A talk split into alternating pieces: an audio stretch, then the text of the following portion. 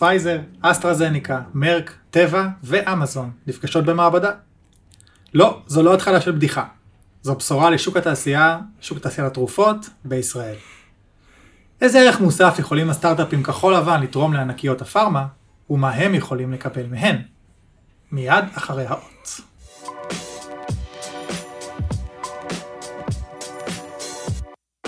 זמן לחשוב, הפודקאסט של גופמן קריאיטיב, על השראה ומציאות.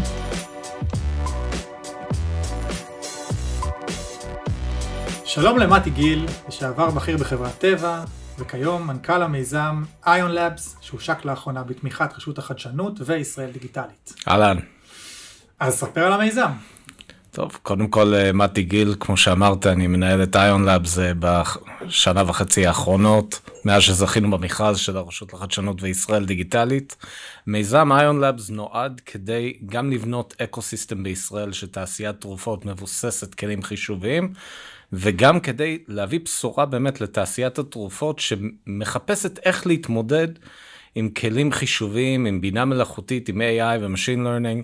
אה, בתוך תעשיית התרופות, בתוך התהליכים של גילוי ופיתוח תרופות חדשות, אה, והחליטו על מודל ייחודי שהוא באמת ראשון מסוגו בעולם, שאנחנו מנסים אותו פה בישראל, וגאווה גדולה שבחרו בישראל לעשות את זה. אז זהו, למה דווקא בישראל? זאת אומרת, ואיך בכלל קרה שכל הגדולות האלה שהן בזמנים רגילים מתחרות אחת בשנייה, מתאחדות יחד, חוברות? אז בוא, זה שתי שאלות שונות. נכון. למה ישראל ולמה הם החליטו לעשות ביחד. אז בואו נתחיל דווקא מלמה ישראל. למה ישראל, אה, בסופו של דבר צריך לתת הרבה מאוד קרדיט לרשות לחדשנות וישראל דיגיטלית. הממשלה פה עשתה משהו נכון, הם קבעו אסטרטגיה כדי לתקוף את ה-market failure בישראל בכך שהאקוסיסטם של תעשיית התרופות לא מפותחת כאן, כמו שחושבים שהפוטנציאל אה, אפשרית. לנושא הזה. Okay. כן. יש לנו בישראל, אני מניח שאתה מכיר את זה, יש לנו בישראל בתי חולים נהדרים, מערכת רפואית נהדרת, ראינו את זה רק בשנתיים האחרונות עם הקורונה. יש לנו בישראל גם מחקר בסיסי מצוין באוניברסיטאות ברחבי הארץ, מ... מהצפון ועד הדרום, עם PhDs אה, בתחומי מדעי החיים וגם בתחומים של אה, מדעי המחשב, אה, מהמצוינים בעולם באמת בקנה מידה גלובלי. למרות זאת, לא התפתחה כאן תעשיית תרופות, אה, למעט טבע ומספר סטארט-אפים שקמו במשך השנים וחברות גנריקה סביב אה, חברת טבע. למשך השנים אנחנו לא הגענו ואפילו לא קרובים להגיע כאן בישראל למימוש הפוטנציאל בתעשיית התרופות. למה? למה ישראל לא, למה לא התפתחה תעשייה כזאת? זאת אומרת, מה ההסברים? תראה, זו שאלה מצוינת. אחד, אנחנו לא שוק. זו השאלה הבסיסית. השוק בתעשיית התרופות זה בארצות הברית. אין הרבה אקוסיסטמים מפותחים בתעשיית התרופות בעולם בכלל. Mm-hmm. יש בארצות הברית את בוסטון, את סן פרנסיסקו ו- וקצת בין לבין, בין הקצוות של החופים. יש גם באירופה, בגרמניה, UK, דנמרק הצליחו לפתח אה, ecosystem מאוד אה, פורה סביב, אה, סביב נובו נורדיסק שהתפתחה שם. וזה סיפור טוב בפני עצמו, איך שם הם פיתחו סביב חברה מקומית כמו שבישראל. כן. יש את טבע, אבל לצערנו לא התפתחה כאן אה, ecosystem אה, פורח סביב, ישראל, סביב החברה שהתפתחה במשך השנים, mm-hmm. ויש גם את שווייץ, אבל מעבר לכך אין הרבה מאוד. ecosystem הולכים ופורחים. בישראל אנחנו לא שוק, אנחנו רחוקים מאוד מהשוק, אנחנו גם לא חלק מהפדרציה של האיחוד האירופי, או חלק מהשוק האמריקאי בכלל. וגם לא קרובים לשם. ושתיים, זה גם קצת ביצה ותרנגולת, מכיוון שאין לנו אה, הון אנושי שמנוסה בשלבי הפיתוח לעומת המחקר שציינתי קודם, אה, מכיוון שאין לנו אה, הון אנושי שמנוסה בשלבי הפיתוח, ואין לנו הון אנושי ש, שמנוסה גם בניהול בתעשיית התרופות, אז, אז מאוד קשה גם לשמר את הרעיונות כן. שמתפתחים מהאקדמיה ולהגדיר אותם כאן היה... בישראל. אם ניקח נגיד תעשייה אחרת לגמרי כמו האוטומוטיב, בעצם אמרו יש כאן פוטנציאל אדיר של, של בינה מלאכותית, של אוטומציה, בואו בעצם נהפוך אפילו בלי, בלי מפעלים, נהפוך את, ה, את התחום הזה לתחום פורח חדש כמנוע צמיחה ישראלי. זה... אז האמת שאני שמח שהזכרת את ה automotive, כי זה באמת בדיוק הדוגמה. בישראל ניסינו פעמיים ונכשלנו לייצר כאן מכוניות. להזכיר לך, הסוסיתא. יש לנו את הסוסיתא, באמת, שנראה כמו טנק אה, על גלגלים, ויש אה, קופסה על גלגלים, וכמובן אנחנו זוכרים גם את בטר פלייס, שהקדימו נכון, את זמנם נכון. של אה, כל הרכבים החשמליים שאנחנו טסלה, רואים פה כן. ברחוב. ברחובות ללא, ולא הצליחו, לא בצד המסחרי וגם לא בצד התשתיתי. בצד הטכנולוגי כן הצליחו. אוקיי. אז גם בתעשיית התרופות, אנחנו לא הצלחנו לפתח כאן תעשייה על בסיס הכלים של אתמול, כן. כי זה לא של הייצור ופיתוח. ביולוגי, נכון, שלוקח למעלה מעשר שנים, אנחנו גם לא כל כך טובים בתהליכים ממושמעים כן. שלוקחים, אה, זה לא היתרונות היחסים של ישראל, אבל מה כן? אנחנו רואים בתעשיית האוטומוטיב שכל ענקיות הרכב נמצאות כאן עם מרכזי אה, מחקר ופיתוח וחדשנות, ואנחנו רואים כאן דור שלם של אה, סטארט-אפים שהולכים וצומחים ומצליחים בעולמות של סמארט מוביליטי. כן. ואנחנו רוצים שאותו דבר יהיה גם בתעשיית התרופות. אז הרשות לחדשנות וישראל דיגיטלית יצאו עם אסטרטגיה שנקראת ביו-קונברג'נס. זאת אומרת, איך אנחנו מפתחים כאן את תעשיית אה, עולם הבריאות, את ה-health tech ואת עולם הביו, באמצעות שילוב עם כלים הנדסיים, עם כלים חישוביים, עם עולמות המתמטיקה, באמת לחבר בין הביו לבין הטק. כי שם מדינת ישראל יכולה להיות שחקן משמעותי, שם היתרון היחסי שלנו בעולמות ה-AI, וגם שם, לשם התעשייה הולכת בכלל גלובלית.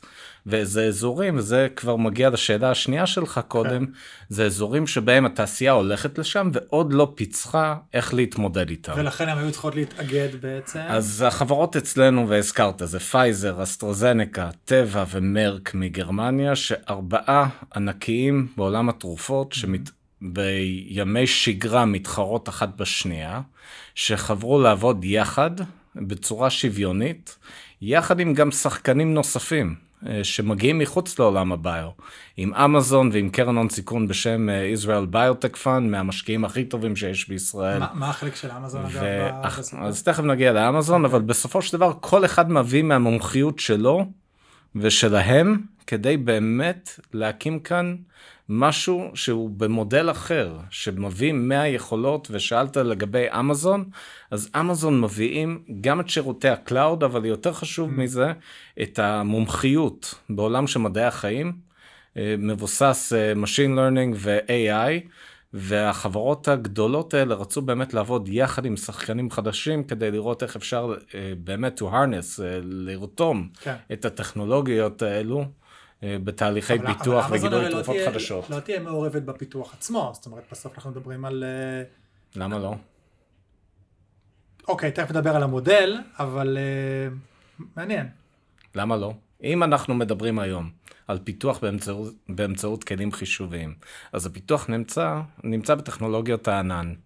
מישהו צריך להנגיש להם את זה, מישהו צריך לעזור להם לא, איך ענן- לנווט את הענן. מישהו גם צריך לעזור להם איך להתמודד עם הכלים האלה של Machine Learning, ואיך באמת לעשות scale-up לתוכניות הפיתוח שלהם, כן. לטכנולוגיות הבסיסיות.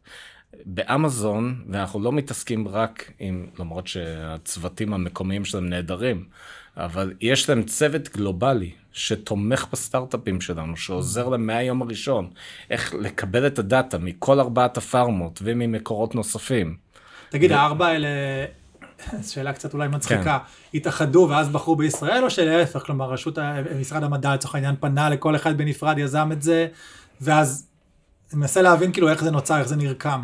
אז הרשות לחדשנות שהם חלק ממשרד המדע היום, אז הם היו במשרד הכלכלה, ויחד עם אה, ישראל דיגיטלית, שעשו בדיוק את התהליך ההפוך, אז הם בסופו של דבר פנו לכל אחד מחברות הפארמה כדי לעניין אותם במכרז שהלך ויצא ב-2020, ממש דקה לפני הקורונה כלומר, זה הם התחיל. פנו אליהם בנפרד. פנו לכל אחד הם בנפרד "אה, וגם לנוספים, כן, הם ואז... אה, אם הוא פה אז גם אני חייב להיות. כן, זה קצת פורמו בעניין הזה, אבל אין ספק, אבל החברות עצמן, כן. כן, החב- החברות עצמן הלכו והתעניינו, הבנתי. גם ביכולות שקיימות בישראל, גם בהזדמנות שהמדינה באה ומתמרצת זהו, אז בכל מיני אז כלים. היוזמה פה היא יוזמה מדינתית. היוזמה היא של המדינה, של המדינה, לא של עניינה את הנציגים מעניין. המקומיים והגלובליים של כל החברות, אוקיי. ובסופו של דבר אנחנו הבאנו מודל שהוא ייחודי, ואפשר תכף אה, להגיע לתכלס, אבל כן. הבאנו מודל שהוא ייחודי, שמבוסס על track record מוצלח מגרמניה, שמכון בשם BioMed X פיתחו בגרמניה עבור תעשיית התרופות, ואנחנו חברנו עם BioMed X, הבאנו אותם להיות שותפים אופרטיביים שלנו במעבדה ב-ion labs בישראל. ולמעשה מיישמים את המודל שלהם בהתאמה הנדרשת לישראל. אגב, פייזר אה, מתבקש לשאול על השת"פ הנוכחי סביב הקורונה, אבל אני, אני מבין שזה לא קשור, כלומר זה נסגר עוד לפני. התהליכים התחילו לפני הקורונה, כן. אבל אני חושב שיותר חשוב מזה, אה, מה שהיה בקורונה עם הפיתוח בזמני שיא של טכנולוגיות אה, חדשות, שמשתמשות בכלים חדשים איך לתקוף מחלה, במקרה הזה חיסון מבוסס mRNA, שפותח ואושר בזמני שיא, לא רק של פייזר, גם של מודרנה, מבוסס כלים של ענן, רק הראה לנו מה אפשרי, כן. לצורך העניין. אז בוא באמת נדבר תכלס, לוחות זמנים, תקציבים, ואיפה נרשמים, את מי אתם מחפשים. אז uh, הזדמנות לומר שאנחנו הולכים ב-ion labs להקים 4 עד 6 סטארט-אפים חדשים בכל שנה. אנחנו עובדים בשני מסלולים. מסלול ראשון, שאנחנו למעשה עובדים עם מחלקות המו"פ הגלובליות של כל השותפות אצלנו, ועושים ideation process שביחד איתם בוועדת ההשקעות שלהם, שזה כמו ועדת הכרישים של בכירי כל השותפים שלנו, בוחרים ארבעה אתגרים בכל שנה. כלומר, מי, ש, מי שבוחר זה, אותה, זה אותם זה נציגים, אותם השותפים שהם מבינים מה התעשייה צריכה. כן. אז למעשה לכל אתגר אנחנו משיקים אותו גלובלית, קוראים גם לישראלים, מנסים גם להשיב המון ישראלים כדי להחזיר את המוחות הישראלים המצוינים שעברו לחו"ל, אבל גם לעולם, להילחם פרואקטיבית על טאלנטים מכל העולם, בצורה שישראל טרם עשתה. תן לי דוגמה לאתגרים. אז אתגר הראשון שלנו, שסיימנו בשבוע שעבר, הוא למעשה איך לייצר יש מאין על בסיס כלים חישוביים, אה, אה, נוגדנים, באמצעות כלים חישוביים. והתמודדו על זה 15 מדענים בשבוע שעבר, שחילקנו אותם ביום הראשון שהם הגיעו לארץ, חילקנו אותם לח... לארבעה צוותים שונים, ולמעשה ארבעת הצוותים הלכו והתמודדו על פיתוח הפתרון, עם ליווי גם של מנטורים מכל השותפים אצלנו, מנטורים מומחים מכל השותפים אצלנו, למעשה שהציגו ביום האחרון, ביום חמישי, לוועדת ההשקעות שלנו, וועדת ההשקעות מדרגת ובוחרת בסופו של דבר את הצוות, שיהיו הפאונדרים של הסטארט-אפ אה, ב-ion labs. כלומר, זה לא, זה לא מודל של אקסלרטור שהם נמצאים איתכם עכשיו כמה חודשים טובים, אלא בעצם בוחרים מראש, תוך שבוע, את הסטארט-אפ הנבחר, וממש מלווים אותו, אז מקימים אותו. אנחנו משיקים אתגר, כן. אחת לרבעון, כל רבעון אנחנו משיקים את האתגר הזה, מקבלים אפליקיישנס מכל העולם, לאתגר הזה קיבלנו 120 אפליקיישנס, שבחרנו את ה-15 הפיינליסטים, חילקנו אותם לצוותים, ובסופו של דבר, אחרי שמסיימים, אנחנו בוחרים את הפאונדרים, ולפאונדרים אחר כך מציעים מקום להקים סטארט-אפ, משלהם סטארט-אפ עצמאי, בתמיכה של ion labs, שמקבלים מימון מאיתנו, כמה? 2 מיליון דולר. מיליון. אה, כבסיס לארבע, לארבע שנים הראשונות שלהם, אבל יותר חשוב מזה, גם מקבלים את הליווי, ההנגשה והדאטה מהשותפים שלנו, את כל התמיכה של AWS, ומבינים בסטארט-אפ, מבינות או מבינים בסטארט-אפ, שאם הם הצליחו לפתח את הטכנולוגיה שלהם בהצלחה, יש מי שמעוניין לעבוד איתם, יש מי שמעוניין אולי לקנות אותם, או לקנות את השירותים שלהם. אליכם, אה, יש להם? מה שנקרא product market fit. באיזה רמת בשלות הם באים אליכם? אחרי POC, אחרי סיד, לפני סיד? לרוב זה לפני סיד, אנחנו רוצים אותם כמה שיותר מוקדם. אז בארבעת האתגרים שאנחנו מקימים, שם זה ממש company creation. אנחנו מביאים את האתגר, בוחרים את הצוות ומקימים להם את החברה. בנוסף לזה יש לנו משהו שאנחנו קוראים לו track 2, זה המסלול השני שלנו, שם מאוד uh, קריאטיבי, שבסופו של דבר אנחנו מחפשים סטארט-אפים שמגיעים עם רעיונות שלא אנחנו חשבנו עליהם, לטכנולוגיות פורצות דרך, כמה שיותר בתחילת דרכם, שיכולות להגיע מהאקדמיה, יכולים להגיע מסטארט-אפים מאוד מוקדמים, שאנחנו יכולים להציע להם את אותה חבילה, אותו מימון, אותו דאטה, אותם, אה, או- אותם, אה, אותם mentorship וייעוץ ו guidance, שאנחנו מוצאים מכל, השירות, מכל השותפים שלנו, כדי לעזור להם לעשות code development מהיום הראשון. ואנחנו רוצים להתחיל כמה שיותר מוקדם, כדי שבאמת נעזור להם לפתח את זה כמו שצריך. גם בטראק 1 בעצם הרעיון בא מהם, האתגר או הבעיה בא מכם, נכון? הרעיון הוא שלהם. אז האתגר בא מהשותפים שלנו, כן. הפתרון, אנחנו. מחפשים לה- כן. לקבל אותו אבל אני, מהמדענים. מבין שהאתגרים הם תמיד יהיו מסוג אה, משהו יותר אה, טכנולוגיה כללית, זאת אומרת, זה לא יהיה תרופה ספציפית, זה לא יהיה, בוא נכון, תמצא לי נכון. תרופה לסרטן מסוים, נכון אלא מאוד. זה יהיה תמיד, נכון מאוד. אוקיי, זה יהיה תמיד טכנולוגיות טכנולוגיה, שיכולות מתודולוגיה לפתח, חדשה. כן, טכנולוגיות שיכולות באמת לשנות את האופן שבו אנחנו מגלים תרופות חדשות, או מפתחים אותן, Mm-hmm. או טכנולוגיות שיכולות לזרז, לדייק, או לייעל את תהליכי הפיתוח ומה הם בצורה יוצאים אחרי, משמעותית. ארבע שנים? הם יוצאים ארבע לעולם, שנים- והם חופשיים, והם מחויבים, לא מחויבים? אז היעד וה-KPI שלנו כ-ion Labs זה להקים 4 עד 6 חברות בכל שנה לפחות בחמש שנים הקרובות, ושכמה שיותר בהם יצמחו להיות סטארט-אפים עצמאיים אה, שילכו ויצמחו כאן בישראל, עם IP ישראלי, עם צוותים שייבנו פה בישראל, כולל מטאלנטים מחו"ל, אבל שילכו וימשיכו לגייס את הסבבים הבאים שלהם ויצמחו להיות סטארט-אפים עצמאיים, או שירכשו. זהו, כי אמרת שאתה פותח את זה גם לעולם, את המועמדות, אז, אז תהיתי איפה פה, מה, מה יוצא לנו מזה? אז תראה, האמת זו שאלה מצוינת. כל אקו-סיסטם בעולם, ואולי גם זה חלק מהסיבה שלא הצלחנו עד כה בישראל, ב- בתעשיית. שפחדנו איתם. כל אקו-סיסטם בעולם שרוצה להיות מוצלח, בעולמות הפארמה במיוחד, נלחם על מה שנקרא טאלנט בכל העולם. זאת אומרת, אם תראה, אנחנו גאים בכך ב- תמיד בישראל, כשרואים את הנתונים שכמה מהיוניקורנים בווסט קוסט בארצות הברית פותחו על בסיס, התחילו אצלנו, כן. לא- או שהתחילו מאצלנו או שהתחילו שם, אבל עם צוותים ישראלים. אה, אוקיי, נכון. אנחנו תמיד שמחים מזה, אבל פה בישראל אנחנו לא נלחמים על טאלנטים מכל העולם, בגלל האופי המיוחד של המדינה שלנו, אבל אני חושב שלרגע אפשר לעצור אחרי שעברנו כבר את שנת ה-70 שלנו כמדינה, ולהזכיר לעצמנו שאנחנו כמעט עשרה מיליון איש, זה כמו מדינה בינונית באירופה. אנחנו יכולים כבר לאפשר לעצמנו להביא לכאן טאלנטים מכל העולם, מדינת ישראל, תל אביב במיוחד, אבל לא רק, אה, זה מקום שכיף גם לעבור, לגור בו, מכל העולם, אה, שמחים תמיד להגיע לכאן. עוד מעט תגיד לי גם להפסיק עם השנור, כאילו בעולם. חכה, שנייה. לא, נזקקים תמיד יש. כן, אז, אה, אז אם אנחנו רגע מרחיבים את, ה, את הפריזמה, ובאמת דיברת על זה בהתחלה, שהאקוסיסטם הזה הוא, הוא, הוא לא מהמפותחים ביחס נניח לתחומים אחרים, למכשור הרפואי למשל. אה, מה, מה האנד גיים? קח אותי נגיד, לא יודע, חמש שנים קדימה, אמרת ארבע עד שש חברות שרק אתם מקימים. אבל באופן כללי, בכל שנה. בכל שנה, האמת שזה המון, זה די עונה על השאלה.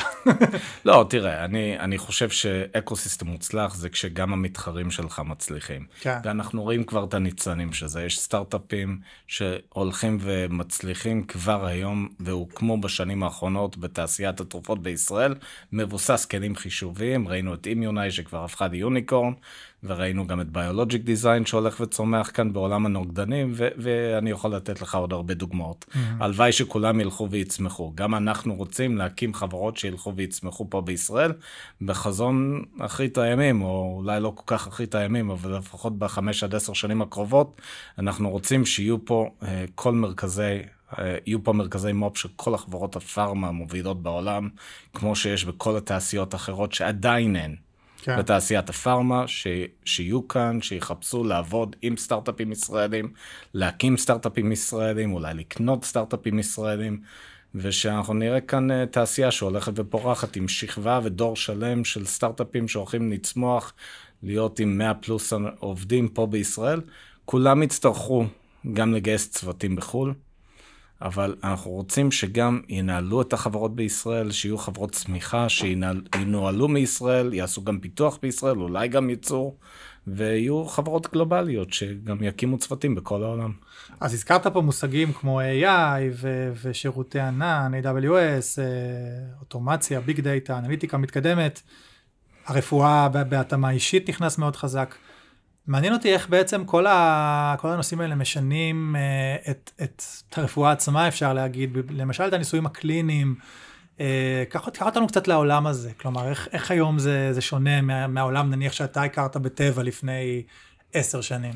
אתן לך שתי דוגמאות. אחד, שהיום כדי לפתח תרופה, תרופת מקור, לוקח הרבה למעלה מעשר שנים, וגם הרבה מעל מיליארד דולר לפתח אותו.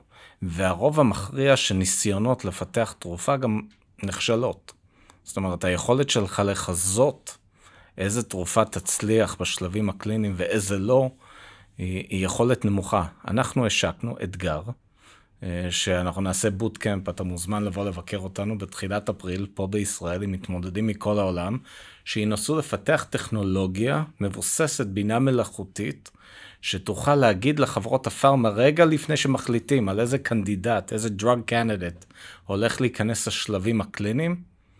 מה הם הסיכוי יוכלו להגיד מה סיכוי ההצלחה, שהוא יהיה גם אפקטיבי וגם לא אה, toxic, Mm. כלומר בטיחותי. ושם אנחנו רואים מתמודדים שמגיעים, ומתמודדות ומתמודדים, יש דווקא הגשות בצורה יחסית שוויוני. אה, אנחנו רואים אנשים שמגיעים מחוץ לעולם הביוטק, ממש אה, אה, יזמים ישראלים וגם מחוץ לישראל, שמגיעים מעולמות אלגוריתמיקה. הפינטק או. או האוטומוטיב אוקיי. והאלגוריתמיקה וכדומה, שרוצים את הליווי וה guidance של אנשי ביו, שמתים להיכנס לעולם הביוטק, אבל אין להם את המומחיות, ואנחנו במודל שלנו באמת יכולים לסייע להם. אז זו דוגמה אחת. הדוגמה השנייה, הזכרת לגבי ניסויים קליניים. משרד הבריאות אפילו פה בישראל, וצריך להגיד להם שאפו בשנתיים האחרונות, אה, מחלקת הרישום של משרד הבריאות בהובלה של אסנת לוקסמבורג, הם הצליחו לפתח מודל איך לראות איך אפשר לבצע ניסויים קליניים מרחוק. זאת אומרת שלא צריך לטרטר את החולים לתוך הבתי חולים שגם ככה היו עמוסים והיה גם סיכויי הדבקה יותר גבוהים, אבל גם מצד שני גם לא לעצור את תהליכי הניסויים הקליניים. ואנחנו ראינו שכבר יש טכנולוגיות שמאפשרות את זה, ועכשיו צריך כמו כל דבר לעשות להם scale-up, אבל ראינו כבר ב-POC מתוך צורך שזה אפשרי. כן. ושרגולטורים יכולים לאשר את זה גם בלי להביא את, ה, את הניסויים הקליניים לתוך הבית, אפשר לנטר אותם. יש פרויקטים, אה, לא צריך אה, אה, להתרחק מכאן, בחולון, שהם יכולים לבנות סביבה בבית, שאפשר לנטר את החולים במכל, במכללת חולון.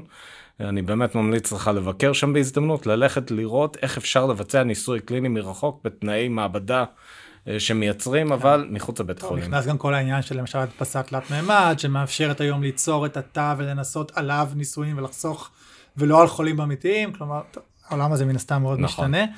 אה, אז הזכרת פה את, ה, את השנתיים האחרונות, מעניין אותי לקינוח לשמוע ממך, אילו מסקנות אה, ותובנות מעניינות שלך, החברות הגדולות צריכות לקחת, או, לא- או אולי כבר לוקחות אה, מהתקופה הזאת, שבה בין היתר באמת פיתח, פותח חיסון ותרופה, ב, אני חושב במהירות חסרת תקדים, במתודולוגיה שבכלל לא שומשה לתחום הזה לפני כן בשום צורה, זאת היא רק הייתה בשלבים מאוד אה, מוקדמים.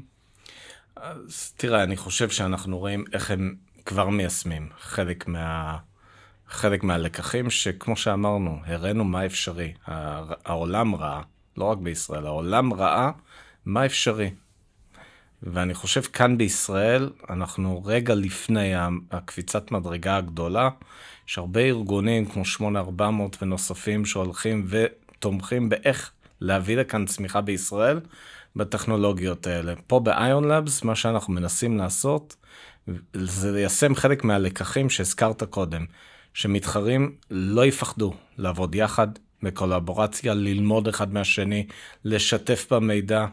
הם יכולים להשיג יותר ביחד מאשר שכל אחד לחוד, שלא יחששו גם לעבוד עם שותפים שמגיעים מחוץ לעולם הביוטק אה, והפיתוח תרופות, כלומר עם אמזון ועם משקיעים כמו IBF, ושלא יפחדו גם לעבוד עם טאלנטים שאולי לא עשו את זה כבר, או שלא נמצאים בתעשיית התרופות 10-20 שנה, חבר'ה צעירים, ושגם במדינת ישראל ראינו שגם לא, חוש... לא חוששים להביא טאלנטים מחו"ל, לתת להם ויזה במהירות שיא, לאפשר להם לעבוד פה, גם אפילו להילחם על הטאלנטים שיעבד... שיעברו לישראל ויעבדו כאן, mm-hmm. כי זה בסופו של דבר פורח אה, גם את התעשייה וגם אנחנו מקווים חושב גם שתביא גם בשורה לכל העולם. גם המהירות שבה אושרו התרופות נכון, ב-FDA, תהליכים ש... שמאוד אה, קוצרו, לא, לא, לא ויתרו עליהם, פשוט מאוד מאוד האיצו אותם באופן כללי, האיצו את התעשייה. ב, ב... אני חושב שכל אה, רגולטור מבין, וזה לקח מאוד חשוב, אני חושב שמבינים את זה פה בישראל במיוחד. כל רגולטור מבין שבסופו של דבר זה עניין של, כמו כל דבר בניהול, על מה אתה מתפקסס וסדרי עדיפויות. וניהול סיכונים. ופה, וניהול סיכונים כמובן, ופה למשל ראינו בשנתיים האחרונות שהחליטו שהחיסון, ובצדק, שהחיסון לקורונה הוא בעדיפות גבוהה. ואתה לא, לא ניגש לבדיקה של חיסון לקורונה, כמו שאתה ניגש לתרופה מספר 6 הגנרית לאותה מחלה. או אפילו לתרופה החדשנית כולל, השלישית אה, לאותה תרופה. כולל לעשות, אה, להיות צריך לת- הראשונים שעושים חיסון שלישי ורביעי בלי אז שום כן, אה, אז- ממצא ובלי שום... נכון, אז צריך לתעדף את מה שמציל חיים, צריך לתעדף את מה שמשפר חיים בצורה משמעותית, צריך גם לתעדף את מה שחוסך כסף לקופה הציבורית כמובן, שזה כן. גנריקה בהרבה מאוד מההיבטים, וצריך לתעדף ולנהל סיכונים, כמו שאמרת, ואת כל השאר אפשר למצוא כלים אחרים, איך לבדוק אותם ואיך להסתמך על אה, רגולטורים אחרים. אם לא נלמד את זה אחרי מגפה של פעם במאה שנה, אז, אה, אז מתי כן? כן, זה, אני חייב להגיד אבל שלעבוד בתעשיית התרופות ובתעשיית הבריאות, אנחנו מדברים הרבה על טכנולוגיה. בסופו של דבר, מה שיש לכל אחד מאיתנו, וכל אחת ואחד מאיתנו שעובדים בתעשייה הזאת, זה הרבה מאוד שליחות. אנחנו יודעים שכשאנחנו הולכים לייצר סטארט-אפ, היא אולי תביא גם בשורה לפציינטים בכל העולם. ואנשים שאני מכיר שעבדו בשנתיים האחרונות בחברות שכן פיתחו חיסונים, אה, מבינים, מסתובבים הרבה מאוד גאווה, בצדק, שהם היו חלק מלעזור להציל את העולם, לא פחות מזה. וזה מה שמניע הרבה מאיתנו, אותי ברמה האישית, לעבוד בתעשייה הזאת, לנסות להביא בשורה לעולם. יש פה איזה הרבה מאוד שליחות. קל וחומר שגם אפשר לעבוד על לבנות פה אקו-סיסטם וכלכלת עתיד פה במדינה. אז אה, נקודה יפה לסיים בה. מתי גיל, ion labs. תודה הרבה רבה. הרבה תודה ובהצלחה. תודה.